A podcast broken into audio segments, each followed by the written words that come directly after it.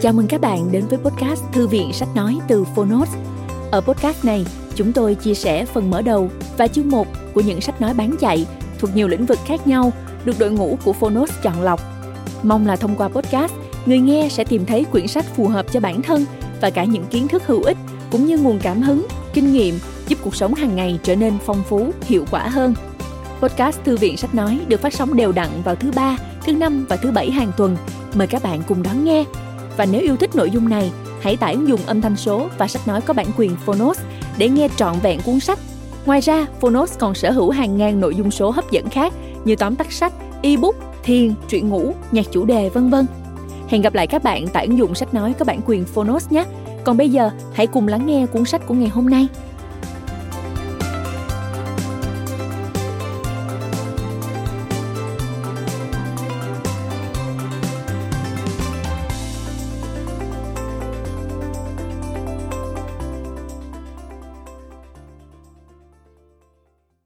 Bạn đang nghe từ Phonos.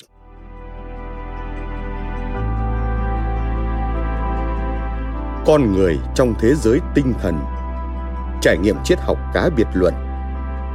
Tác giả Nikolai Alexandrovich Berdigiaev Người dịch giới thiệu và chú giải Nguyễn Văn Trọng. Độc quyền tại Phonos. Phiên bản sách nói được chuyển thể từ sách in theo hợp tác bản quyền giữa Phonos với nhà xuất bản tri thức.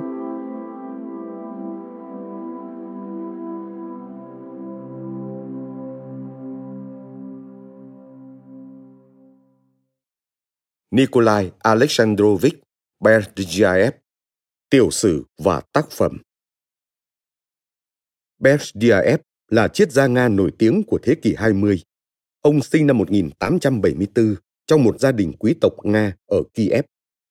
Năm 1894, ông vào học trường sĩ quan quân đội, nhưng cảm thấy môi trường không phù hợp nên đã chuyển sang học trường Đại học Kiev. Ông tham gia hoạt động trong phong trào sinh viên và năm 1898 bị bắt giam một tháng. Sau đó, ông bị đi đầy ở miền Bắc từ năm 1901 đến năm 1902. Thời gian năm 1905, 1906, ông cùng với Bulgakov thành lập tạp chí những vấn đề của cuộc sống nhằm tập hợp những trào lưu mới trong lĩnh vực tư tưởng văn hóa. Năm 1920, ông được khoa lịch sử ngữ văn trường đại học Moscow bầu làm giáo sư. Năm 1922, ông cùng nhiều trí thức và những người hoạt động văn hóa nổi tiếng khác bị trục xuất khỏi nước Nga Xô Viết. Sau khi bị trục xuất, ông đã ở Đức rồi định cư tại Pháp. Ông cùng với Frank và Bulgakov là những người đặt cơ sở cho sự phục hưng nền triết học tôn giáo Nga. Ông đã xây dựng triết học về bản diện cá nhân và tự do trong tinh thần của chủ nghĩa hiện sinh. Berdyaev được xem là người có ảnh hưởng lớn đến sự phát triển của chủ nghĩa hiện sinh Pháp. Ông mất ngay tại bàn làm việc ở ngoại ô Paris năm 1948. Berdyaev định hướng triết học của mình là triết học hiện sinh cá biệt luận. Ông bàn về con người trong thế giới tinh thần của nó xem mỗi con người là một tiểu vũ trụ với tính cá biệt. Tự đáy lòng, ông tin vào tính hiện thực tiên khởi của tinh thần. Hiện thực ấy được phản ánh lại thông qua các biểu tượng và ký hiệu của thế giới bên ngoài, vẫn được người ta xem là hiện thực khách quan của thế giới tự nhiên và lịch sử. Nhưng trong quan niệm của ông, đó chỉ là hiện thực thứ cấp. Ông xây dựng một khái niệm độc đáo của riêng mình để chỉ con người cá biệt trong thế giới tinh thần Lichnich. Từ Lichnich trong tiếng Nga sử dụng thông thường có nghĩa là một nhân vật, một con người cá biệt. Tính từ phái sinh Plichny có nghĩa là thuộc về cá nhân riêng tư.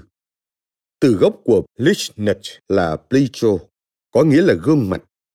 Triết gia Berdyaev đã dùng từ Plichnai để định nghĩa một khái niệm triết học về con người chủ thể trong hiện hữu tinh thần của mình.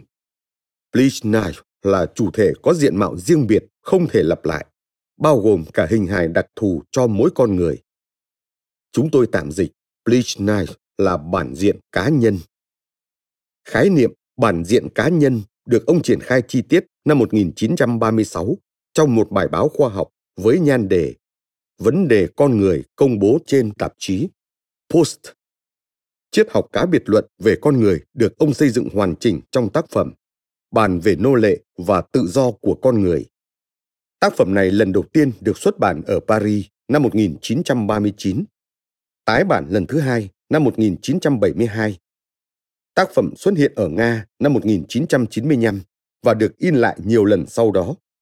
Tác phẩm mà các bạn đang nghe, chúng tôi dịch cả hai tác phẩm trên của Berdyaev và lấy nhan đề chung cho cuốn sách là Con người trong thế giới tinh thần. Berdiaev giống như Kant, theo nhị nguyên luận và cho rằng con người đồng thời thuộc về hai thế giới, thế giới tinh thần và thế giới tự nhiên. Bản diện cá nhân có thể được hiểu như thể hiện của con người trong thế giới tinh thần.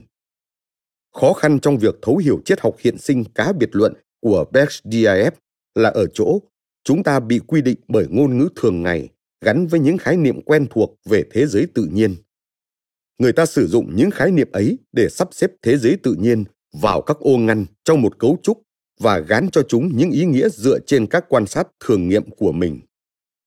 Khi sử dụng ngôn ngữ ấy để xem xét bản diện cá nhân trong thế giới tinh thần Berdyaev đưa chúng ta vào những tình huống đầy nghịch thường. Ví dụ như, bản diện cá nhân không phải là một bộ phận và không thể là một bộ phận trong quan hệ với một cái toàn vẹn nào đó, dù đó có là cái toàn vẹn rộng lớn toàn thể thế giới đi nữa. Hoặc là, xét từ quan điểm hiện sinh, thì xã hội là một bộ phận của bản diện cá nhân, là phương diện xã hội của nó, cũng giống như vũ trụ là một bộ phận của bản diện cá nhân, là phương diện vũ trụ của nó.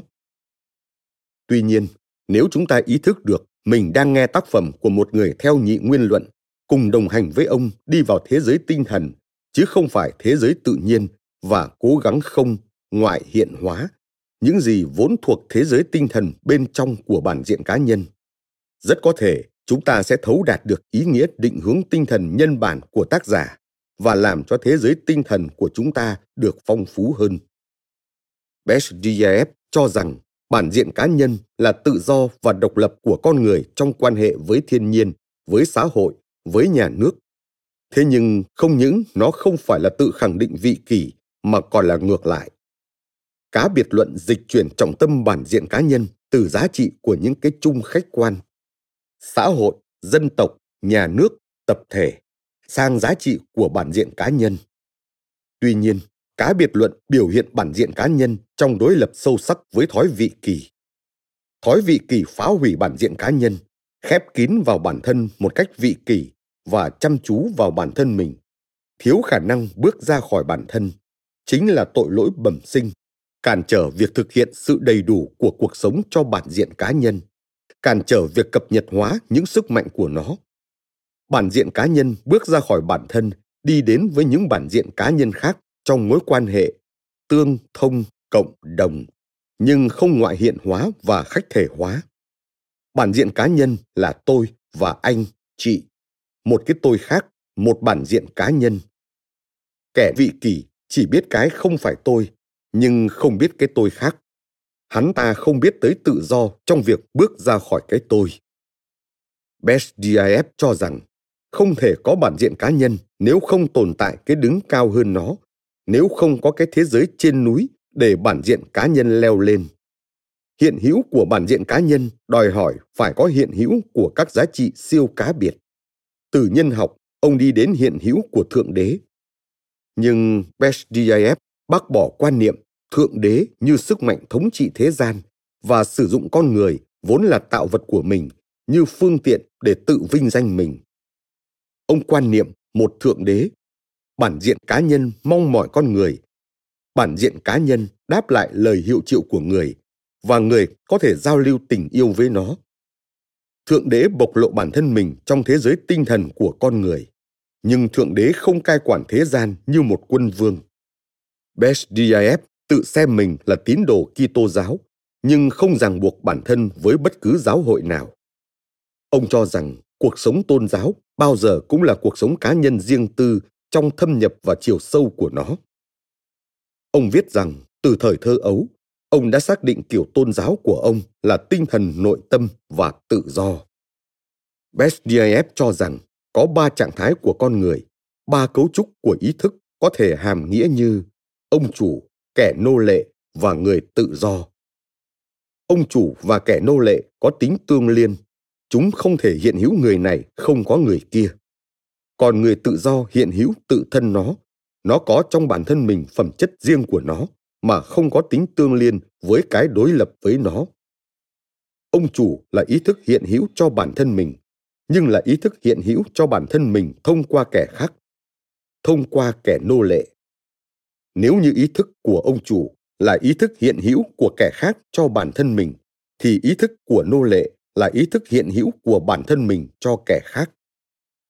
Còn ý thức của người tự do là ý thức hiện hữu của mỗi người cho bản thân mình.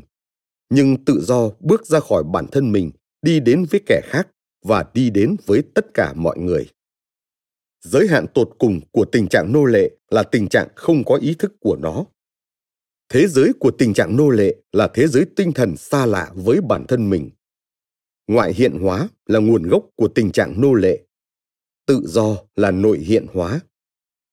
Bergiev cho rằng, thống trị là mặt trái của tình trạng nô lệ. Con người không được trở thành ông chủ, mà phải là người tự do. Plato đã nhận xét rằng chính bạo chúa cũng là kẻ nô lệ. Nô dịch kẻ khác cũng là nô dịch bản thân mình ý chí vươn tới hùng mạnh bao giờ cũng là ý chí nô lệ. Caesar vị anh hùng của chủ nghĩa đế quốc, là kẻ nô lệ. Nô lệ của thế gian, nô lệ của ý chí vươn tới hùng mạnh. Nô lệ của khối đông người mà thiếu khối đông người ấy thì ông ta không thể thực hiện được ý chí vươn tới hùng mạnh. Ông chủ chỉ biết đến chiều cao mà những kẻ nô lệ nâng ông ta lên. Caesar chỉ biết đến chiều cao mà đám quần chúng nâng ông ta lên. Thế nhưng những kẻ nô lệ, đám quần chúng cũng quăng xuống tất cả các ông chủ, tất cả các Caesar. Bergiev nhấn mạnh, tự do là tự do không phải chỉ thoát khỏi các ông chủ, mà còn thoát khỏi các nô lệ nữa. Ông chủ bị hạn định từ bên ngoài. Ông chủ không phải là bản diện cá nhân, cũng như kẻ nô lệ không phải là bản diện cá nhân chỉ có người tự do mới là bản diện cá nhân dẫu cho toàn bộ thế gian đều muốn nô dịch anh ta. Ông viết tiếp, tình trạng sa đọa của con người bộc lộ ra hơn hết trong chuyện nó là tên bảo chúa. Có một khuynh hướng vĩnh hằng vươn tới bạo ngược. Con người là tên bạo chúa. Nếu không ở trong việc lớn thì cũng ở trong việc nhỏ. Nếu không ở trên những nẻo đường lịch sử thì cũng ở trong gia đình của mình, trong cửa hàng của mình, trong văn phòng của mình trong cơ quan quan liêu mà nó giữ một vị trí nhỏ bé nhất. Con người có xu thế không sao chế ngự được là sắm vai diễn và ở trong vai diễn ấy tự ban cho mình một ý nghĩa đặc biệt, bạo ngược với những người xung quanh. Bergiev nhận xét rằng con người là tên bạo chúa với cả bản thân mình và có lẽ nhiều hơn hết là với chính bản thân mình. Nó bạo ngược với bản thân bằng những đức tin giả trá, những dị đoan, những huyền thoại bạo ngược với bản thân bằng những nỗi sợ hãi đủ kiểu, bằng những ám ảnh bệnh hoạn. Bạo ngược với bản thân bằng lòng ghen tị, lòng tự ái, lòng thù hận. Lòng tự ái bệnh hoạn là bạo ngược đáng sợ nhất. Con người bạo ngược với bản thân bằng ý thức tình trạng yếu đuối và ti tiện của mình và bằng khao khát hùng mạnh và vĩ đại. Ông cho rằng con người có một khuynh hướng vĩnh hằng, hướng tới chuyên chế, khao khát quyền lực và thống trị bằng ý chí nô dịch của mình, con người không chỉ nô dịch người khác, mà cả bản thân mình nữa. Cái ác tiên phát là quyền lực của người đối với người, là hạ nhục phẩm giá con người, là bạo hành và thống trị. Tình trạng bóc lột của con người đối với con người mà mắt coi là cái ác tiên khởi, chỉ là cái ác phái sinh. Hiện tượng này là khả dĩ, như tình trạng thống trị của con người đối với con người thế nhưng con người trở thành ông chủ của người khác là vì theo cấu trúc ý thức của mình, nó đã trở thành kẻ nô lệ cho ý chí muốn thống trị. Cũng vẫn sức mạnh ấy mà nó dùng để nô dịch người khác, lại nô dịch chính bản thân nó. Người tự do không muốn thống trị ai hết. Đáng sợ nhất là kẻ nô lệ đã trở thành ông chủ. Trong tư cách ông chủ thì dù sao, nhà quý tộc cũng ít đáng sợ hơn ông ta ý thức được tính cao thượng và phẩm giá vốn có từ trước của mình, nên không có lòng thù hận. Nhà quý tộc như thế không bao giờ là kẻ độc tài, không bao giờ là người muốn vươn tới hùng mạnh. Tâm lý của kẻ độc tài mà về thực chất vốn dĩ là kẻ hãnh tiến, chính là sự méo mó của con người. Nó là kẻ nô lệ cho những hành động nô dịch của mình. Lãnh tụ của đám đông cũng ở trong tình trạng nô lệ giống như đám đông hắn ta không có hiện hữu ở bên ngoài đám đông, ở bên ngoài đám nô lệ mà hắn ta thống trị. Hắn ta hoàn toàn bị ném ra bên ngoài. Tên bạo chúa là tạo vật của khối quần chúng đang cảm thấy kinh sợ khi đối diện với hắn. Ý chí vươn tới hùng mạnh, vươn tới ưu thế và thống trị chính là bệnh cuồng si. Đó không phải là ý chí tự do và ý chí vươn tới tự do. Kẻ cuồng si với ý chí vươn tới hùng mạnh nằm trong tay quyền lực của định mệnh và biến thành con người định mệnh Caesar, nhà độc tài, vị anh hùng của chủ nghĩa đế quốc, tự đặt mình dưới dấu hiệu của định mệnh. Ông ta không thể dừng lại được, không thể tự giới hạn mình được. Ông ta cứ đi xa mãi, xa mãi, tiến tới cái chết. Đó là con người đã bị số phận định đoạt. Ý chí vươn tới hùng mạnh không bao giờ biết đủ. Nó không chứng tỏ tình trạng sung túc sức mạnh hiến dâng bản thân cho mọi người. Ý chí đế quốc chủ nghĩa tạo ra vương quốc hư ảo phù du, sinh ra những tai họa và những cuộc chiến tranh. Ý chí đế quốc chủ nghĩa là xuyên tạc ma quái sứ mệnh đích thực của con người. Bergiev cho rằng ý chí vươn tới hùng mạnh, ý chí đế quốc chủ nghĩa là kinh tởm đối với phẩm giá và tự do của con người. Triết lý đế quốc chủ nghĩa cũng không bao giờ nói rằng nó bảo vệ tự do và phẩm giá của con người. Nó ca tụng bạo lực đối với con người như trạng thái cao cả nhất. Tuy nhiên, bản thân vấn đề bạo lực và mối quan hệ với nó rất phức tạp. Người ta phẫn nộ chống lại bạo lực khi những hình thức bạo lực là thô bạo và đập ngay vào mắt. Đánh đập, bỏ tù, giết chóc con người. Nhưng người ta lại ít để ý tới những hình thức bạo lực giấu mặt. Ông viết, Thế nhưng đời sống con người đầy dẫy những hình thức bạo lực không thấy rõ, tinh tế hơn. Bạo lực tâm lý còn đóng vai trò lớn hơn là bạo lực thân thể. Con người mất đi tự do và trở thành nô lệ không phải chỉ vì bạo lực thân thể. Thôi miên xã hội mà con người phải chịu đựng từ nhỏ có thể nô dịch anh ta. Hệ thống giáo dục có thể hoàn toàn làm con người mất đi tự do, khiến cho anh ta không có khả năng tự do xét đoán. Sức nặng tính đồ sộ của lịch sử cưỡng bức con người. Cưỡng bức con người có thể bằng cách đe dọa, bằng cách lây nhiễm, vốn là thứ đã biến thành hành động tập thể. Lòng căm thù bao giờ cũng muốn tước đoạt tự do. Dư luận xã hội kết tinh lại, trở thành rắn chắc, biến thành bạo lực đối với con người. Con người có thể trở thành nô lệ của dư luận xã hội, nô lệ của các phong tục, tập quán, của những xét đoán và những ý kiến mà xã hội áp đặt khó mà đánh giá hết được bạo lực do báo chí thời nay thực hiện.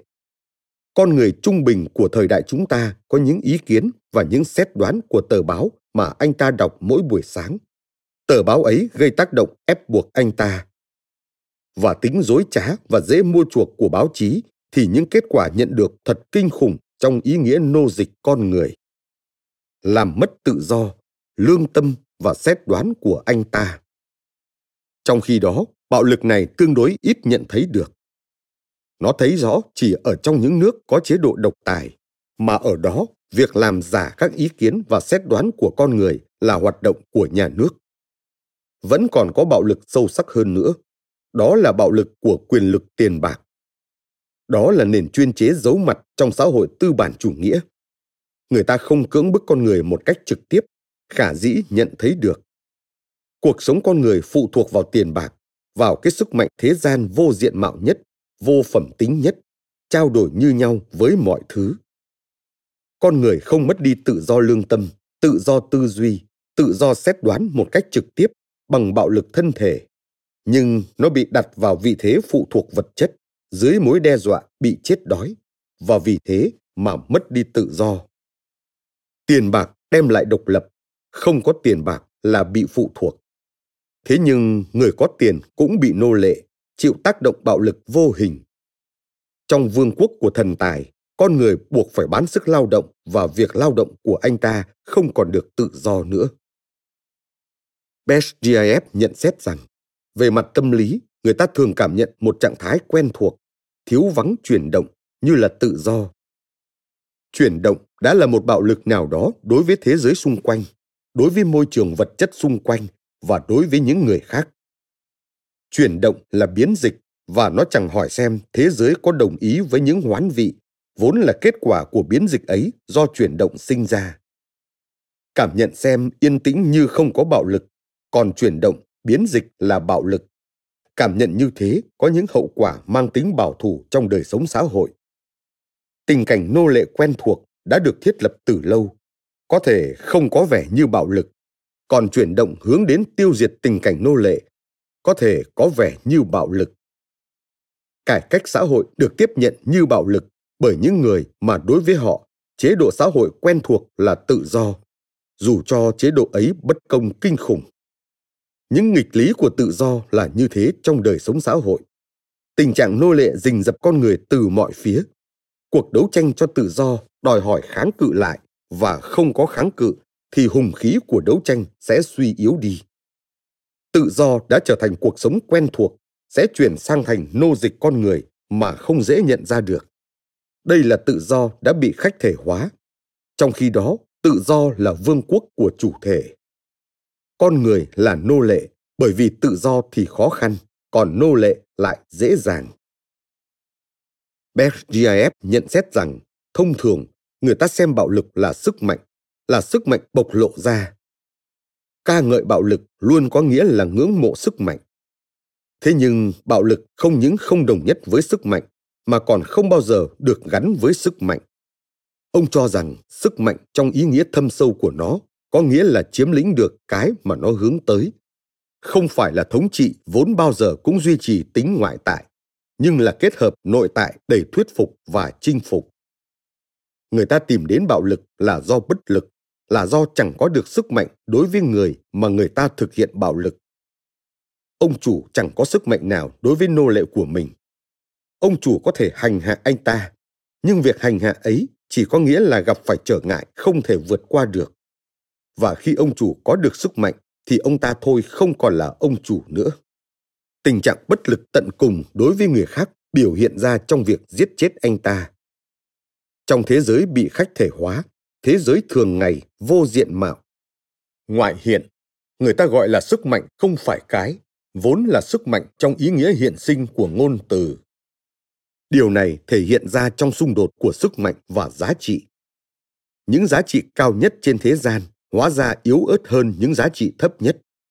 Những giá trị cao nhất bị xé nát, những giá trị thấp nhất chiến thắng. Cảnh sát và cai đội, chủ ngân hàng và con buôn mạnh hơn là thi sĩ và triết gia, hơn là nhà tiên tri và thánh nhân. Trong thế giới bị khách thể hóa vật chất mạnh hơn thượng đế, con trai của thượng đế bị hành hình, socrates bị đầu độc, các nhà tiên tri bị ném đá, những người khởi xướng và những người sáng tạo tư duy mới, đời sống mới bị truy bức, bị đàn áp và không hiếm khi bị xử tử. Con người trung bình của tính thường nhật xã hội chiến thắng chỉ có ông chủ và nô lệ chiến thắng. Còn những con người tự do thì người ta không chịu đựng nổi. Giá trị cao nhất, bản diện cá nhân con người thì người ta không muốn thừa nhận. Còn giá trị thấp nhất, nhà nước với bạo lực và thói dối trá của nó, với hoạt động do thám và sát nhân lạnh lùng, thì người ta tôn vinh như giá trị cao nhất và cúi dạp mình một cách nô lệ trước giá trị ấy. Trong thế giới bị khách thể hóa người ta chỉ yêu mến cái hữu hạn, người ta không chịu đựng nổi cái vô hạn. Và quyền lực ấy của cái hữu hạn luôn là tình cảnh nô lệ của con người. Còn cái vô hạn khả dĩ tàng ẩn ắt sẽ là giải phóng. Ông viết, người ta gắn sức mạnh với những phương tiện tệ hại được tôn vinh là tất yếu cho những mục đích được xem là tốt lành. Thế nhưng toàn bộ cuộc sống đầy ắp những phương tiện ấy, còn những mục đích thì chẳng bao giờ đi tới được và con người trở thành nô lệ của những phương tiện mà tựa hồ như chúng đem lại sức mạnh cho con người con người tìm kiếm sức mạnh trên những con đường lầm lạc trên những con đường bất lực biểu lộ ra trong những hành động bạo lực con người phải nhận thức thế nào về tình trạng sa đọa như thế của thế gian Best cho rằng có hai quan điểm va chạm nhau.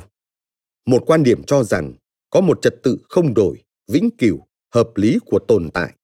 Nó thể hiện ra trong trật tự xã hội vốn không do con người tạo nên và con người phải phục tùng nó. Quan điểm thứ hai cho rằng những cơ sở của đời sống xã hội đang bị tổn thương bởi tình trạng sa đọa. Những cơ sở ấy không phải vĩnh cửu và không phải do áp đặt từ tạo hóa. Chúng thay đổi tùy theo hoạt động tích cực và sáng tạo của con người.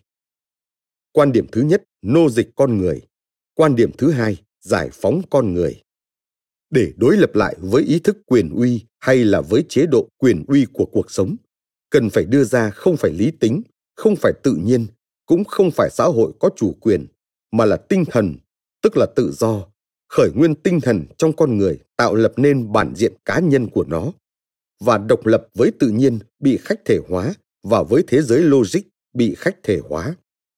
Điều này đòi hỏi thay đổi phương hướng đấu tranh chống lại tính nô lệ của con người, tức là đòi hỏi đánh giá lại các giá trị theo cá biệt luận.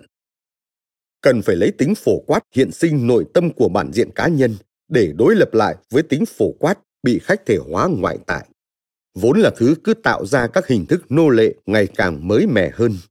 Tất cả những gì không phải cá biệt, tất cả những gì đã bị làm cho xa lạ ở phạm vi cái chung đều là cám dỗ và nô dịch con người. Con người tự do là hữu thể tự quản, chứ không phải bị quản không phải là tự quản của xã hội và nhân dân, mà là tự quản của con người đã trở thành bản diện cá nhân. Tự quản của xã hội và nhân dân vẫn còn là việc quản trị đám nô lệ. Thay đổi phương hướng đấu tranh vì tự do của con người nhằm xuất hiện con người tự do. Trước hết là thay đổi cấu trúc tư duy, thay đổi sắp xếp các giá trị. Đây là một quá trình sâu sắc và những kết quả của nó có thể chỉ thể hiện ra một cách chậm chạp đây là cuộc cách mạng ở sâu trong nội tâm được thực hiện trong thời gian hiện sinh chứ không phải trong thời gian lịch sử Best GIF cho rằng cuộc giải phóng tinh thần của con người là một cuộc đấu tranh đầy khó khăn và gian nan. Ông viết, con người ở trong tình trạng nô lệ, nó thường không nhận ra tình trạng nô lệ của mình và đôi khi còn yêu thích nó. Thế nhưng con người cũng cố hướng về giải phóng. Thật sai lầm nếu cho rằng con người trung bình yêu thích tự do. Còn sai lầm hơn nữa nếu cho rằng tự do là một thứ dễ dàng. Tự do là một thứ khó khăn. Ở lại trong tình trạng nô lệ thì dễ dàng hơn. Tình yêu tự do, nỗ lực hướng về giải phóng chỉ là dấu cho thấy một tầm cao nào đó của con người, chứng tỏ rằng con người trong nội tâm đã không còn là nô lệ nữa. Ông cho rằng trong con người có khởi nguyên tinh thần, độc lập với thế gian và không bị hạn định bởi thế gian. Giải phóng con người không phải là yêu cầu của tự nhiên, của lý trí hay của xã hội như người ta hằng nghĩ, mà là yêu cầu của tinh thần. Bestdiaev cũng nhắc nhở rằng cuốn sách của ông là cuốn sách triết học và trước hết, nó đòi hỏi cải cách tinh thần. Cho nên những người muốn nhìn thấy ở đây một cương lĩnh thực hành và lời giải đáp cụ thể cho những vấn đề xã hội.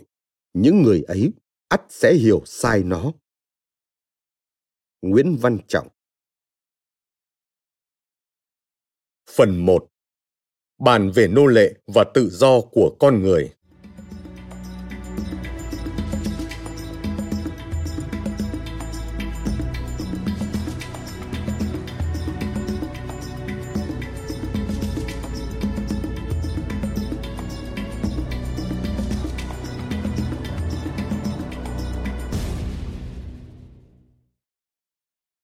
Về những mâu thuẫn trong tư tưởng của tôi, thay cho lời dẫn nhập tác phẩm, bàn về nô lệ và tự do của con người.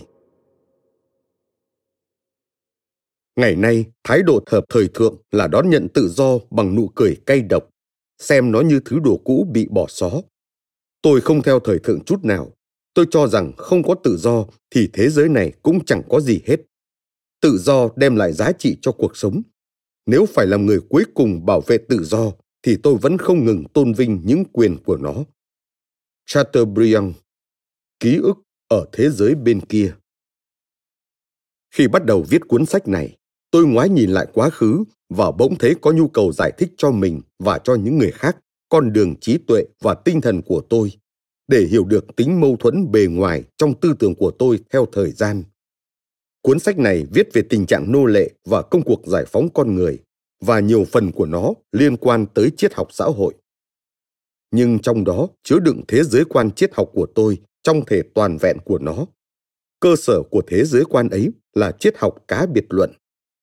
Đây là thành quả của con đường dài triết học truy tầm chân lý, của cuộc đấu tranh lâu dài đánh giá lại các giá trị. Trong hiện hữu triết học của mình, tôi không mong muốn chỉ có nhận thức thế giới, mà còn mong muốn nhận thức luôn đi kèm với mong muốn thay đổi thế giới. Không chỉ trong tư duy, mà cả trong cảm xúc nữa, tôi luôn phủ nhận ý kiến cho rằng tính hiện tồn của thế giới là một hiện thực bền vững và sẽ không thay đổi nữa. Trong mức độ nào tư tưởng của cuốn sách này trung thành với toàn bộ tư tưởng tôi thể hiện trong những cuốn sách trước kia của mình. Trong ý nghĩa nào có sự phát triển tư tưởng của nhà tư tưởng và liệu sự phát triển ấy có phải là một quá trình liên tục? Hay trong đó có gián đoạn và nó đi qua khủng hoảng và tự phủ định?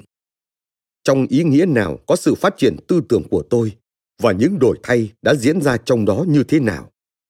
Có những triết gia ngay từ đầu đã đi đến một hệ thống mà họ trung thành suốt đời. Có những triết gia phản ánh trong triết học của mình những cuộc vật lộn tinh thần và trong ý tưởng của những cuộc vật lộn ấy có thể phát hiện ra những giai đoạn khác nhau. Trong những thời đại lịch sử đầy báo tố, thời đại của những bước ngoặt tinh thần, triết gia nào không phải là người khóa mình trong thư phòng sách vở thì không thể nào lại không tham dự vào cuộc đấu tranh tinh thần. Tôi không bao giờ là triết gia kiểu hàn lâm và không khi nào lại muốn triết học trở thành chiều tượng và xa rời cuộc sống. Dẫu tôi đã đọc rất nhiều, nhưng ngọn nguồn tư tưởng của tôi không phải là sách vở thậm chí tôi không bao giờ hiểu được một cuốn sách nào đó bằng một cách khác hơn là liên hệ nó với kinh nghiệm của chính mình. Và lại tôi cho rằng bao giờ triết học chân chính cũng luôn là cuộc đấu tranh. Triết học plato plotin descartes spinoza kant fichte hegel đều là như thế. Nói thêm plotin sinh năm 204, mất năm 270 triết gia cổ Hy Lạp, được xem là người sáng lập chủ nghĩa tân Plato. Spinoza, sinh năm 1632, mất năm 1677, triết gia người Hà Lan gốc Do Thái, theo chủ nghĩa duy lý thế kỷ 17, nổi tiếng với tác phẩm Đạo đức học. Fichte, sinh năm 1762, mất năm 1814, triết gia người Đức, sáng lập trào lưu triết học chủ nghĩa duy tâm Đức được phát triển lên từ các trước tác đạo đức học của Kant. Quay lại nội dung chính. Tư tưởng của tôi luôn thuộc về triết học hiện sinh. Những mâu thuẫn có thể thấy được trong tư tưởng của tôi là những mâu thuẫn của cuộc đấu tranh tinh thần, là những mâu thuẫn nằm ngay trong hiện hữu, những mâu thuẫn không thể che đậy bằng thống nhất logic bề ngoài. Thống nhất đích thực của tư tưởng gắn với thống nhất của bản diện cá nhân là thống nhất hiện sinh chứ không phải thống nhất logic. Tính hiện sinh mang tính mâu thuẫn. Bản diện cá nhân là cái bất biến ở trong biến đổi. Đây là một trong những định nghĩa quan trọng của bản diện cá nhân. Những biến đổi xảy ra ở trong cùng một chủ thể.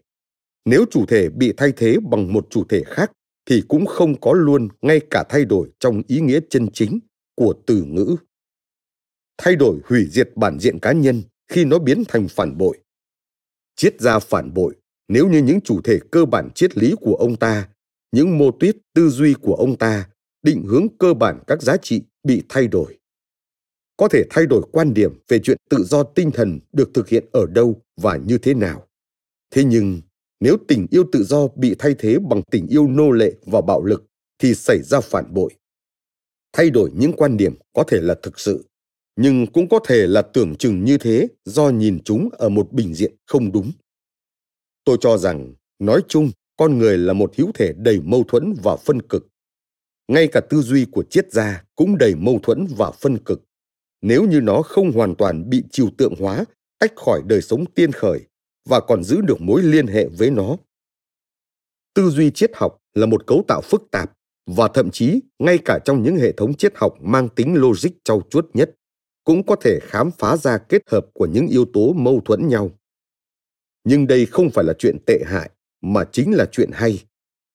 Nhất nguyên luận triệt để của tư duy là không thể thực hiện, và thật là tồi tệ nếu giả sử nó thực hiện được. Tôi không mấy tin tưởng vào khả năng và tính đáng mong muốn của các hệ thống triết học. Nhưng ngay cả một hệ thống triết học đã được tạo thành cũng không bao giờ là rốt ráo đến cùng và hoàn tất mâu thuẫn cơ bản của triết học hegel là ở chỗ, ở trong nó diễn tiến và biện chứng của tư tưởng có dạng một hệ thống đã hoàn tất, tức là tựa như phát triển biện chứng bị chấm dứt. Kết thúc diễn tiến tinh thần và các mâu thuẫn tái xuất hiện của nó chỉ có thể là cáo chung của thế giới. Trước lúc cáo chung của thế giới thì mâu thuẫn không thể bị xóa bỏ. Vì vậy mà tư duy không tránh khỏi việc dựa vào triển vọng tận thế triển vọng tận thế hắt ánh sáng ngược lên tư duy và sinh ra tính mâu thuẫn và tính nghịch lý bên trong đời sống thế gian. Hướng về bản thân, tôi mong muốn xác định những chủ đề cơ bản, những định hướng cơ bản các giá trị của toàn bộ cuộc sống và tư duy của tôi. Chỉ khi đó mới thấu hiểu được tính liên kết nội tại của tư duy, tính trung thành với cái bất biến trong những biến đổi mâu thuẫn cơ bản ý kiến của tôi về cuộc sống xã hội liên quan đến sự kết hợp trong tôi, hai yếu tố. Thấu hiểu mang tính quý tộc về bản diện cá nhân, tự do và sáng tạo là một yếu tố. Và yêu sách mang tính xã hội chủ nghĩa khẳng định phẩm giá của mỗi con người. Dù là con người thấp bé nhất trong những con người và đảm bảo quyền được sống của anh ta là yếu tố thứ hai. Đó cũng là những xung đột của tình yêu đối với thế giới cao cả, đối với đỉnh cao và lòng thương xót, đối với thế giới thấp hèn, đối với thế giới đau khổ. Mâu thuẫn này là vĩnh cửu. Tôi gần gũi về tư tưởng như nhau đối với nietzsche và lev tolstoy. Tôi đánh giá cao các mark nhưng cũng đánh giá cao cả de maistre, lý thuyết gia chống cách mạng người pháp và leontev, nhà văn nga, theo chủ trương giữ gìn bản sắc slaver chống cách mạng. Tôi gần gũi và yêu mến bohm nhà huyền học người đức, nhưng tôi cũng gần gũi với kant khi bạo ngược của việc cào bằng, xúc phạm hiểu biết của tôi về phẩm giá của bản diện cá nhân, xúc phạm tình yêu tự do và sáng tạo của tôi tôi nổi dậy chống lại bạo ngược ấy và sẵn sàng biểu lộ cuộc nổi dậy của mình trong hình thức cực đoan. Nhưng khi bọn bảo vệ cho bất bình đẳng xã hội không còn biết xấu hổ mà bảo vệ cho những đặc quyền của mình. Khi chủ nghĩa tư bản áp bức quần chúng lao động, biến con người thành đồ vật, tôi cũng nổi dậy.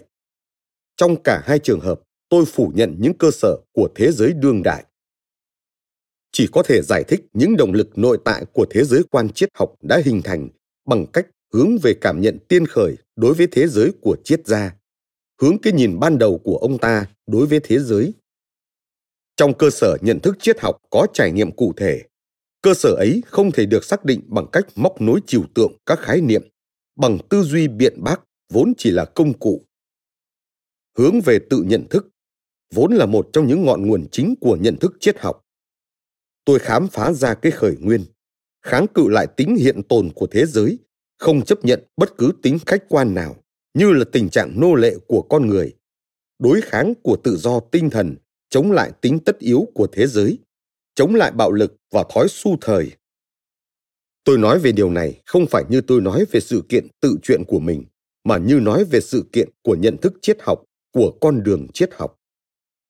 Những động cơ bên trong của triết học đã được xác định ngay từ đầu như thế. Ưu tiên cho tự do trước hiện hữu, cho tinh thần trước tự nhiên, cho chủ thể trước khách thể, cho bản diện cá nhân trước cái chung phổ quát, cho sáng tạo trước tiến hóa cho nhị nguyên trước nhất nguyên, cho tình yêu trước quy luật. Thừa nhận địa vị cao nhất của bản diện cá nhân, hàm nghĩa bất bình đẳng siêu hình học, có phân biệt, không chấp nhận hòa trộn, khẳng định phẩm lượng chống lại quyền lực của số lượng. Thế nhưng bất bình đẳng phẩm tính siêu hình học ấy không hàm nghĩa bất bình đẳng xã hội mang tính giai cấp. Tự do không biết đến lòng thương xót sẽ mang tính ác quỷ. Con người cần phải không chỉ đi lên cao mà còn phải hạ mình xuống. Do kết quả của hành trình tinh thần và trí tuệ dài lâu, tôi đã chỉ giác đặc biệt sâu sắc rằng, bất cứ bản diện cá nhân nào, dù là bản diện cá nhân của con người bé nhất, vốn mang trong mình hình tượng của hiện hữu cao cả nhất, không thể là phương tiện cho bất cứ cái gì. Trong bản thân mình chứa đựng trung tâm hiện sinh và không có những quyền được sống, vốn đang bị nền văn minh đương đại phủ nhận mà còn có quyền sở hữu nội dung phổ quát của đời sống. Đây là chân lý phúc âm, mặc dù chưa được khai mở đầy đủ. Những bản diện cá nhân khác biệt về phẩm tính và không đồng đều, không những trong ý nghĩa sâu xa là bình đẳng trước thượng đế, mà còn bình đẳng trước xã hội, vốn không có quyền phân biệt các bản diện cá nhân trên cơ sở của các đặc quyền, tức là trên cơ sở phân biệt địa vị xã hội ý nghĩa của việc tạo ra bình đẳng xã hội theo hướng của cấu trúc xã hội không có giai cấp, chính là phải nằm trong việc phát lộ ra bất bình đẳng cá biệt của người ta. Nằm trong phân biệt theo phẩm tính, không phải theo địa vị mà theo thực chất. Như vậy là tôi đã đi đến một cá biệt luận chống lại ngôi thứ. Một bản diện cá nhân không thể là một bộ phận của cái toàn vẹn có tính ngôi thứ nào đó. Nó là một tiểu vũ trụ trong trạng thái khả thể như vậy là trong ý thức của tôi đã liên kết với nhau những khởi nguyên mà ở thế gian và trong chính bản thân tôi có thể nằm trong đối kháng và đấu tranh. Khởi nguyên của bản diện cá nhân và tự do và khởi nguyên của lòng thương xót, của lòng chắc ẩn và tính công bằng. Còn khởi nguyên bình đẳng tự thân nó không có ý nghĩa độc lập. Nó bị phụ thuộc vào tự do và phẩm giá của bản diện cá nhân tôi chưa bao giờ thấy có khó khăn trong việc hy sinh những truyền thống xã hội, những thành kiến và những lợi ích của giới thượng lưu quý tộc mà tôi xuất thân. Tôi đã xuất phát từ tự do trên con đường của mình. Cũng như vậy, những ý tưởng và cảm xúc đã hình thành, đã kết tinh và đã sơ cứng của giới trí thức nga chưa bao giờ ràng buộc tôi cả. Tôi hoàn toàn không cảm thấy mình thuộc về thế giới ấy, cũng như thuộc về bất cứ một thế giới nào. Thêm vào đó là cảm giác kinh tởm đối với tính tư sản, không thiện cảm đối với nhà nước, một khuynh hướng vô chính phủ, mặc dù thuộc loại đặc biệt. Không cần thiết phải xuất phát từ tình yêu đối với thế gian, cần phải xuất xứ từ tình trạng đối lập tự do tinh thần với thế gian. Thế nhưng xuất phát từ tự do tinh thần không có nghĩa là xuất phát từ chỗ trống rỗng, từ không có gì hết. Có nội dung tinh thần của thế giới các ý tưởng cần phải nói về nội dung ấy để hiểu được con đường của triết gia không thể hiểu được cơ sở tiên khởi thế giới quan triết học của tôi, và trước hết là ý tưởng trung tâm đối với tôi về khách thể hóa, được đưa ra đối lập với hiện hữu và tự do nếu như chấp nhận quan điểm triết học của plato hay triết học hegel và schelling triết gia đức được xem là đứng ở khoảng giữa của chủ nghĩa duy tâm đức, giữa Fichte và Hegel. Plato và Plotin, Hegel và Schelling có ý nghĩa rất to lớn đối với triết học tôn giáo Nga. Thế nhưng những ngọn nguồn của tôi lại khác. Sẽ hiểu được tư duy của tôi dễ dàng hơn nếu xuất phát từ Kant và Schopenhauer hơn là từ Hegel và Schelling. Nói thêm, Schopenhauer sinh năm 1788, mất năm 1860, triết gia người Đức, phản bác nhưng đồng thời mở rộng tư duy triết học của Kant về cách thức mà con người trải nghiệm thế giới. Quay lại nội dung chính. Và quả thực, Kant và Schopenhauer đã có ý nghĩa rất to lớn trong khởi đầu con đường của tôi. Tôi không phải là triết gia theo trường phái, và trước kia cũng như hiện nay, không thuộc về trường phái nào cả. Schopenhauer là triết gia đầu tiên mà tôi tiếp nhận thật sâu sắc. Tôi đã đọc các cuốn sách triết học từ khi còn là một cậu bé. Mặc dù trong những năm tháng tuổi trẻ, tôi gần gũi với tư tưởng của Kant, nhưng chưa bao giờ tôi chia sẻ hoàn toàn một cách trọn vẹn với triết học của Kant, cũng như của Schopenhauer. Thậm chí, tôi còn đấu tranh với Kant. Nhưng có những ý tưởng có ảnh hưởng quyết định xuất hiện dưới hình thức này hay hình thức khác trong suốt con đường triết học của tôi. Tôi đặc biệt gần gũi với nhị nguyên luận của Kant, phân biệt của Kant đối với vương quốc tự do và vương quốc tự nhiên. Học thuyết của Can về tự do của tính cách khả dĩ thấu hiểu được, duy ý chí luận của Can và cái nhìn vào thế giới các hiện tượng như là thế giới khác biệt với cái thế giới chân thực mà ông gọi là thế giới của các vật tự thân. Tôi vẫn còn gần gũi với phân biệt của Schopenhauer đối với ý chí và biểu tượng học thuyết của Schopenhauer về việc khách thể hóa ý chí trong thế giới tự nhiên tạo ra một thế giới không chân thực và tôi gần gũi với chủ nghĩa phi lý tính của Schopenhauer. Đi xa hơn nữa là những khác biệt. Kant đã đóng lại con đường nhận thức thế giới chân thực của hiện hữu, khác biệt với thế giới của các hiện tượng. Trong triết học của ông, hầu như hoàn toàn vắng bóng phạm trù tinh thần. Tôi xa lạ và thù địch với phản cá biệt luận của Schopenhauer. Thế nhưng tôi cũng hoàn toàn xa lạ với nhất nguyên luận, tiến hóa luận và chủ nghĩa lạc quan của Fichte, Schelling và Hegel. Cách hiểu của họ về khách thể hóa tinh thần, về cái tôi phổ quát, về lý trí ở trong quá trình xảy ra trong thế gian và lịch sử. Đặc biệt là học thuyết của Hegel về tự khai mở tinh thần và về phát triển đi đến tự do ở trong quá trình xảy ra trên thế gian, về hình thành tính thần thánh. Nhị nguyên luận của Kant, chủ nghĩa bi quan của Schopenhauer gần với chân lý hơn. Đó là điều cần nói về những ý tưởng thuần túy triết học. Có lẽ còn quan trọng hơn nữa là hiểu xem từ đâu tôi đã nhận được những cú hích ban đầu trong thái độ của tôi đối với thực tại xã hội xung quanh trong những đánh giá đạo đức của tôi về thế giới xung quanh. Ngay từ những năm tháng đầu tiên của tuổi mới lớn, khi gần như vẫn còn là một cậu bé, tôi đã thu nhận được nhiều thứ từ Lev Tolstoy, học được nhiều thứ từ ông. Tín niệm rất sớm của tôi rằng dối trá nằm trong nền tảng của nền văn minh, rằng trong lịch sử có tội lỗi nguyên thủy, rằng toàn xã hội xung quanh được xây dựng trên dối trá và bất công. Tín niệm ấy gắn liền với Lev Tolstoy Tôi chưa bao giờ là tín đồ của học thuyết Tolstoy và thậm chí rất không ưa những tín đồ theo Tolstoy. Thế nhưng cuộc nổi loạn của Tolstoy chống lại cái vĩ đại trá ngụy của những vị thánh trá ngụy của lịch sử, chống lại giả dối của tất cả những quan hệ xã hội của con người đã thấm sâu vào con người tôi. Ngay giờ đây, sau một quãng đường dài, tôi vẫn còn nhận ra trong bản thân mình những đánh giá ban đầu về thực tại lịch sử và xã hội. Tính tự do ấy thoát khỏi các truyền thống xã hội áp đặt thoát khỏi những thành kiến luân lý của các nhà mô phạm. Cảm giác kinh tởm ấy đối với bạo lực của phái hữu cũng như phái tà. Tôi ý thức điều này ở trong tôi như tính chất cách mạng tinh thần khả dĩ sản sinh ra những phản ứng khác nhau đối với môi trường xung quanh. Sau này, trong những năm tháng thời sinh viên, tôi đã chịu ảnh hưởng của mark trong thái độ của tôi đối với thực tại xã hội. Trong chuyện này, thái độ đối với các vấn đề xã hội đã được cụ thể hóa. Tôi không bao giờ là kẻ đi theo một học thuyết chính thống nào đó và luôn luôn đấu tranh chống lại học thuyết chính thống. Tôi cũng chưa bao giờ là nhà marxist chính thống chưa bao giờ là người theo chủ nghĩa duy vật, và ngay cả vào thời kỳ marxist, tôi vẫn là người theo chủ nghĩa duy tâm trong triết học. Tôi đã nỗ lực kết hợp triết học duy tâm của tôi với chủ nghĩa marx trong các vấn đề xã hội.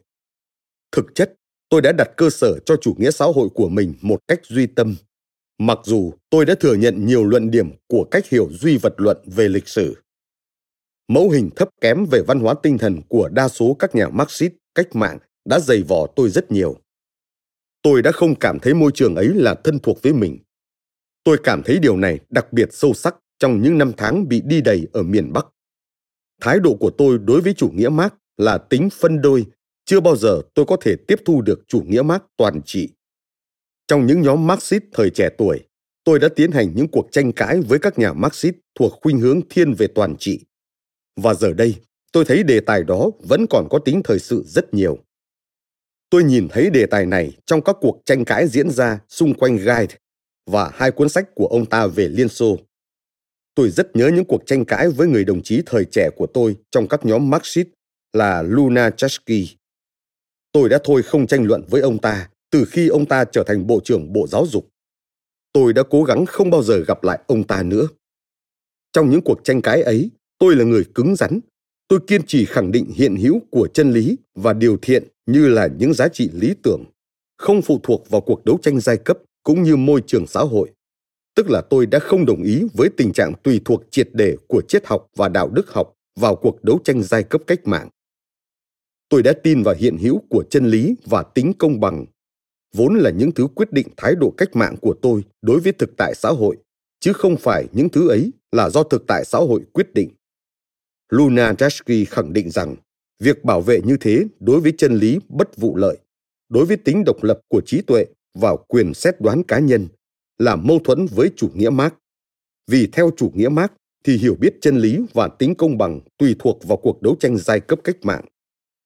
Plenachop cũng đã nói với tôi rằng, với triết học duy tâm độc lập của tôi thì tôi không thể là nhà Marxist được. Vấn đề như thế hiện nay cũng đang được đặt ra trước những nhà trí thức đương đại, thông cảm với sự thật xã hội của chủ nghĩa cộng sản. Người ta khước từ quyền của Gai nói lên chân lý mà ông ta đã nhìn thấy về nước Nga Xô Viết, vì rằng chân lý không khai mở cho con người cá nhân và con người cá nhân không được kiên trì chân lý của mình. Vì rằng chân lý là cái được sinh ra bởi cuộc đấu tranh vô sản cách mạng và phục vụ cho thắng lợi của giai cấp vô sản. Chân lý gắn liền với những sự kiện chắc chắn nhất trở thành điều dối trá nếu như nó làm tổn hại thắng lợi của cách mạng vô sản còn dối trá trở thành thời khắc biện chứng tất yếu của cuộc đấu tranh vô sản. Thế nhưng tôi đã và hiện nay vẫn tiếp tục nghĩ rằng chân lý chẳng phục vụ cho ai hay cho cái gì, mà người ta phục vụ cho chân lý. Những người cộng sản và bọn phát xít đều khẳng định rằng chỉ có những tập thể là biết được chân lý và chân lý chỉ khai mở trong cuộc đấu tranh tập thể. Bản diện cá nhân không thể biết được chân lý và không thể kiên trì chân lý chống lại tập thể. Tôi đã nhận thấy điều này trong những năm tháng tuổi trẻ Marxist của mình, lúc nó còn ở dạng thức phôi thai. Tôi đã chống lại khía cạnh ấy của chủ nghĩa Marx nhân danh cá biệt luận.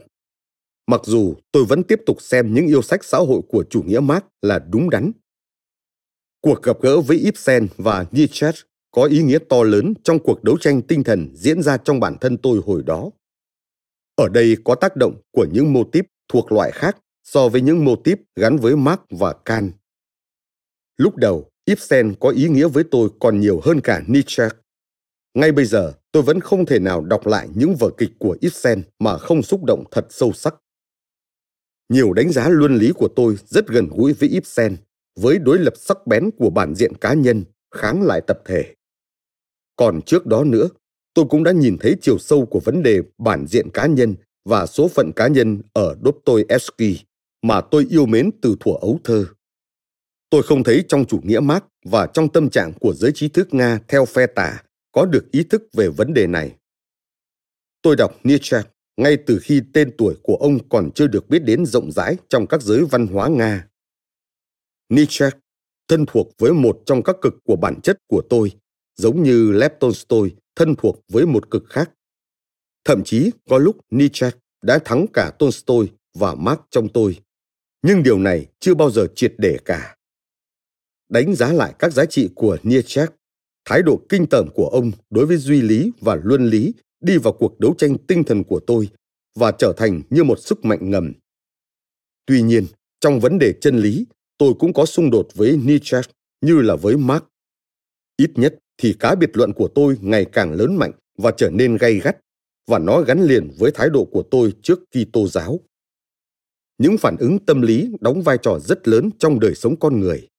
Con người rất khó khăn để trong cùng một lúc dung nạp được sự đầy đủ. Nhưng con người không đủ sức hòa hợp và thống nhất được trong bản thân mình những khởi nguyên có vẻ như đối lập và loại trừ lẫn nhau. Đối với tôi đó luôn là xung đột của tình yêu và tự do của tính độc lập và sứ mệnh sáng tạo của bản diện cá nhân với quá trình xã hội. Là quá trình mà bản diện cá nhân đàn áp và xem như phương tiện. Xung đột của tình yêu và tự do, cũng như của tự do và sứ mệnh, tự do và số phận, là một trong những xung đột sâu sắc nhất trong con người. Phản ứng mạnh mẽ đầu tiên của tôi đã xảy ra chống lại môi trường xã hội. Khi ngay ở đầu cuộc đời mình, tôi đã nổi loạn chống lại xã hội quý tộc và chuyển sang phe trí thức cách mạng. Nhưng tôi cay đắng nhận ra rằng, ở trong phe này cũng không có tôn trọng đối với phẩm giáo của bản diện cá nhân, và việc giải phóng nhân dân rất thường hay đi kèm với việc nô dịch con người và lương tâm con người. Tôi đã rất sớm nhận ra những kết quả của quá trình ấy. Các nhà cách mạng không ưa tự do tinh thần, phủ nhận quyền sáng tạo của con người. Tôi đã có phản ứng tâm lý và đạo đức chống lại cuộc cách mạng nhỏ đầu tiên không rõ tác giả có ý nói của cách mạng năm 1905 hay của cách mạng tháng 2 năm 1917 ở Nga. Đó là phản ứng không nhằm chống lại những yếu tố giải phóng chính trị và xã hội bao gồm trong cuộc cách mạng ấy, mà nhằm chống lại bộ mặt tinh thần của nó, chống lại những kết quả đạo đức của nó đối với con người mà tôi thấy là xấu xa. Tôi biết môi trường ấy khá rõ tôi xem mình có nhiệm vụ phê phán kiểu mẫu tinh thần truyền thống của giới trí thức cách mạng tả khuynh. Trong chuyện này, tôi cảm thấy không hợp nhiều hơn với giới trí thức tả khuynh cấp tiến so với giới trí thức cách mạng đúng nghĩa. Với giới này, tôi vẫn còn giữ được những quan hệ cá nhân nào đó. Năm 1907, tôi đã viết một bài báo, trong đó tiên đoán tính nhất định thắng lợi của những người Bolshevik trong phong trào cách mạng. Trong những năm tháng ấy, việc thâm nhập vào huyền thoại về đại pháp quan của Dostoevsky đối với cuộc sống tinh thần của tôi có một ý nghĩa quan trọng. Cũng có thể nói rằng, sau khi trở thành người theo Kitô giáo, tôi đã tiếp thu hình ảnh của Đức Kitô trong huyền thoại về đại pháp quan. Tôi hướng về người và ở trong bản thân Kitô giáo, tôi chống lại tất cả những gì có thể quy về cho tinh thần của đại pháp quan. Nhưng tôi đã nhìn thấy tinh thần đại pháp quan ấy ở phía tả lẫn phía hữu, ở trong tôn giáo và nhà nước quyền uy, và cả ở trong chủ nghĩa xã hội và cách mạng quyền uy nữa. Vấn đề con người, vấn đề tự do, vấn đề sáng tạo trở thành những vấn đề cơ bản trong triết học của tôi. Cuốn sách Ý nghĩa của sáng tạo là báo táp và tấn công. Và trong cuốn sách ấy, thế giới quan triết học độc lập của tôi đã tìm được biểu hiện của mình tôi cũng phải nhận xét về ý nghĩa đối với tôi của cuộc gặp gỡ với bom. Tôi đã nhận được từ ông ấy một liều tiêm chủng miễn dịch. Trên thực chất, tôi đã đứng bên ngoài các phe nhóm triết học tôn giáo và các phe nhóm chính trị xã hội đã có. Trong nội tâm, tôi cảm thấy mình xa lạ với những trào lưu nổi bật đầu thế kỷ 20. Tôi đã trải qua một phản ứng tinh thần chống lại môi trường chính trị, môi trường văn chương và môi trường tôn giáo chính thống giáo tôi đã không thể xếp bản thân mình vào đâu và cảm thấy mình khá cô đơn. Đề tài về nỗi cô đơn đã luôn là đề tài chủ yếu của tôi. Nhưng do tính hiếu động và hiếu chiến trong tính cách, nên tôi thường xuyên can thiệp vào nhiều chuyện. Điều này đã dày vò tôi, gây ra những nỗi thất vọng.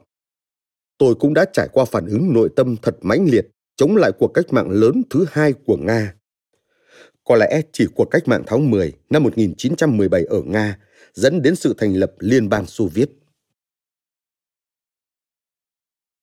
Tôi đã xem cách mạng là không thể tránh khỏi và là chính nghĩa, nhưng diện mạo tinh thần của cuộc cách mạng ấy ngay từ đầu đã làm tôi khó chịu. Những biểu hiện không cao thượng của nó, những xâm hại của nó vào tự do tinh thần đã mâu thuẫn với cách hiểu quý tộc của tôi về bản diện cá nhân và lòng sùng kính của tôi đối với tự do tinh thần. Tôi đã không tiếp nhận của cách mạng Bolshevik không chỉ về mặt xã hội mà cả về mặt tinh thần. Tôi đã bộc lộ điều này quá nhiệt thành và thường không được công bằng. Tôi đã nhìn thấy mọi chuyện đều là thắng lợi của đại pháp quan. Đồng thời, tôi cũng đã không tin vào khả năng những cuộc trung hưng nào đó và hoàn toàn không mong muốn chúng. Tôi bị trục xuất khỏi nước Nga Xô Viết chính là vì tự do tinh thần. Thế nhưng ở Tây Âu, tôi lại cũng trải qua phản ứng tâm lý hơn nữa còn là phản ứng kép, phản ứng chống lại giới Nga Kiều và chống lại xã hội tư sản, tư bản chủ nghĩa ở châu Âu. Trong giới Nga Kiều, tôi cũng đã nhận ra cùng một thái độ ghê tởm đối với tự do, cùng một thái độ phủ định tự do hệt như ở nước Nga Cộng sản. Đây là chuyện có thể giải thích, nhưng rất khó được biện minh hơn so với ở trong cuộc cách mạng Cộng sản. Mọi cuộc cách mạng đều chẳng khi nào yêu thích tự do sứ mệnh của các cuộc cách mạng là thứ khác. Trong các cuộc cách mạng, những tầng lớp xã hội mới trước kia bị áp bức và không được tham gia hoạt động tích cực, trỗi dậy, và trong cuộc đấu tranh cho địa vị mới của mình, họ không thể biểu lộ tình yêu tự do và không thể đối xử trân trọng với những giá trị tinh thần. Nhưng những người tự phong cho mình là tầng lớp văn hóa và gìn giữ văn hóa tinh thần mà cũng lại vẫn không ưa thích tự do và sáng tạo tinh thần y như thế thì chuyện này là khó hiểu hơn và khó có thể biện minh hơn. Còn ở Tây Âu, tôi đã nhận ra thật rõ ràng rằng cái mặt trận chống cộng sản được thúc đẩy biết chừng nào bởi những lợi ích tư sản, tư bản chủ nghĩa và mang tính chất phát xít ra sao. Vòng tròn tư duy của tôi trong triết học xã hội bị khép lại. Tôi lại trở về với cái sự thật xã hội chủ nghĩa mà tôi đã giao giảng thời niên thiếu, nhưng dựa trên nền tảng những ý tưởng và niềm tin đã trải qua thử thách trong suốt cuộc đời mình. Tôi gọi đó là chủ nghĩa xã hội mang tính cá biệt luận. khác biệt căn bản với siêu hình học xã hội chủ nghĩa đang chiếm ưu thế, vốn dựa trên ưu tiên cho xã hội trước bản diện cá nhân. Chủ nghĩa xã hội cá biệt luận xuất phát từ ưu tiên cho bản diện cá nhân trước xã hội. Đó chỉ là dự án xã hội cá biệt luận mà tôi ngày càng vững mạnh lên ở trong đó. Trong thập kỷ vừa qua, tôi đã loại bỏ triệt để những tàn tích cuối cùng của chủ nghĩa lãng mạn lịch sử gắn với thái độ duy mỹ hóa đối với tôn giáo và chính trị, gắn với lý tưởng hóa sự vĩ đại và sức mạnh lịch sử. Cái chủ nghĩa xã hội lãng mạn lịch sử ấy chưa bao giờ là sâu sắc trong tôi, chưa bao giờ trở thành cái thuộc về tôi một cách độc đáo. Tôi lại cảm nhận thấy được cái sự thật ban đầu của thái độ Tolstoy đối với thói lãng mạn trá ngụy trước các giá trị lịch sử. Giá trị của con người, của bản diện cá nhân con người là cao hơn những giá trị lịch sử của các nhà nước và quốc gia hùng mạnh, của nền văn minh đang nở hoa và của tất cả các thứ khác nữa. Giống như Herzen, giống như Leontep ở ta, giống như Nietzsche, giống như Leon Bloy ở phương Tây, người viết tiểu thuyết lịch sử và nhà văn tiểu luận Pháp, tôi cảm nhận thấy khá rõ vương quốc đang đến gần của thói tiểu thị dân, cảm nhận thấy thói tư sản không những ở nền văn minh tư bản chủ nghĩa mà cả ở nền văn minh xã hội nữa. Thế nhưng giờ đây, tôi thấy luận cứ lãng mạn thông thường về vương quốc đang đến gần của thói tiểu thị dân có vẻ giả trá. Tôi hiểu thật sâu sắc rằng bất cứ khách thể hóa nào trên thế gian đều là vương quốc của thói tiểu thị dân. Không được bảo vệ cho bất công xã hội, dựa trên cơ sở là công bằng xã hội, rồi sẽ biến thành thói tiểu thị dân. Đó là luận cứ của Leon Tep không được khước từ giải quyết vấn đề miếng cơm manh áo cho quần chúng lao động, dựa trên cơ sở là trong tình trạng nan giải của vấn đề đó và trong tình cảnh bị áp bức của quần chúng thì văn hóa lại đẹp đẽ. Điều này là không thể, đặc biệt là đối với những người theo Kitô giáo. Tôi đặc biệt kinh tởm việc lý tưởng hóa tính chất hữu cơ trong lịch sử. Ngay trong cuốn sách Ý nghĩa của sáng tạo, tôi cũng đã phê phán quan điểm tính hữu cơ. Tôi cũng cảm thấy lý tưởng hóa tầng lớp tinh hoa văn hóa là trá ngụy. Tự mãn và tự đề cao tầng lớp tinh hoa văn hóa là thói vị kỷ, là cô lập hóa bản thân một cách đáng ghét, là thiếu ý thức về ràng buộc bản thân với phục vụ. Tôi tin vào tính quý tộc chân chính của bản diện cá nhân, tin vào hiện hữu của các thiên tài và những con người vĩ đại, vốn là những người luôn ý thức được nghĩa vụ phục vụ cảm nhận thấy nhu cầu không những đi lên cao mà còn hạ mình xuống nữa. Thế nhưng tôi không tin vào tính quý tộc mang tính nhóm người, không tin vào tính quý tộc dựa trên lọc lựa xã hội. Không có gì khó chịu hơn là khinh bỉ đám quần chúng nhân dân tự xem mình là tinh hoa. Tinh hoa thậm chí có thể là đám dân đen trong ý nghĩa siêu hình học của từ ngữ. Điều này đặc biệt cần phải nói về giới tinh hoa tư sản. Cần phải vạch ra tính chất tương dung của ý tưởng vương quốc nhà trời ý thức về tận thế theo Kitô giáo với việc sùng bái các vị thánh thần lịch sử, mang tính bảo thủ truyền thống, quyền uy, quân chủ, dân tộc, gia tộc lắm tiền nhiều bạc, cũng như sùng bái các vị thánh thần cách mạng, dân chủ, xã hội chủ nghĩa. Khẳng định sự thật phủ định, thần học phủ định, là thần học thiên về mô tả thượng đế theo thể phủ định. Thượng đế không phải là hữu thể vật chất, thượng đế không hữu hạn, vì cho rằng Thượng Đế vượt ra ngoài giới hạn hiểu biết của con người là chưa đủ, cần phải khẳng định cả sự thật phủ định, xã hội học phủ định. Xã hội học khẳng định, tìm kiếm sự hiểu biết Thượng Đế thông qua các từ ngữ khẳng định. Thượng Đế yêu thương, khoan dung, tin vào sự hiển hiện của người trên trần gian. Lại còn được đặt cơ sở mang tính tôn giáo nữa, là nguồn gốc tình trạng nô lệ của con người. Cuốn sách này dành cho cuộc đấu tranh chống lại tình trạng nô lệ của con người. Triết học của cuốn sách này mang tính bản diện cá nhân một cách có ý thức. Trong đó nói về con người, về thế gian, về thượng đế, chỉ là những gì tôi đã nhìn ra và trải qua. Trong đó, tôi hay triết lý về con người cụ thể, chứ không phải về lý trí thế gian hay tinh thần thế gian. Để giải thích con đường trí tuệ của tôi, cần phải nói thêm rằng thế giới mà tôi hình dung luôn mới mẻ vĩnh hằng tôi tiếp thu nó tựa như trong trực giác tiên khởi mặc dù đó là chân lý mà tôi đã chỉ ra từ lâu Những người muốn nghe thấy trong cuốn sách này một cương lĩnh thực hành và lời giải đáp cụ thể cho những vấn đề xã hội, những người ấy ắt sẽ hiểu sai nó.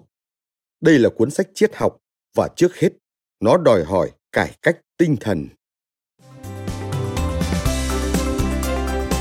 Cảm ơn các bạn đã lắng nghe podcast Thư viện Sách Nói. Podcast này được sản xuất bởi Phonos, ứng dụng sách nói có bản quyền và âm thanh số dành cho người Việt. Hẹn gặp lại ở những tập tiếp theo.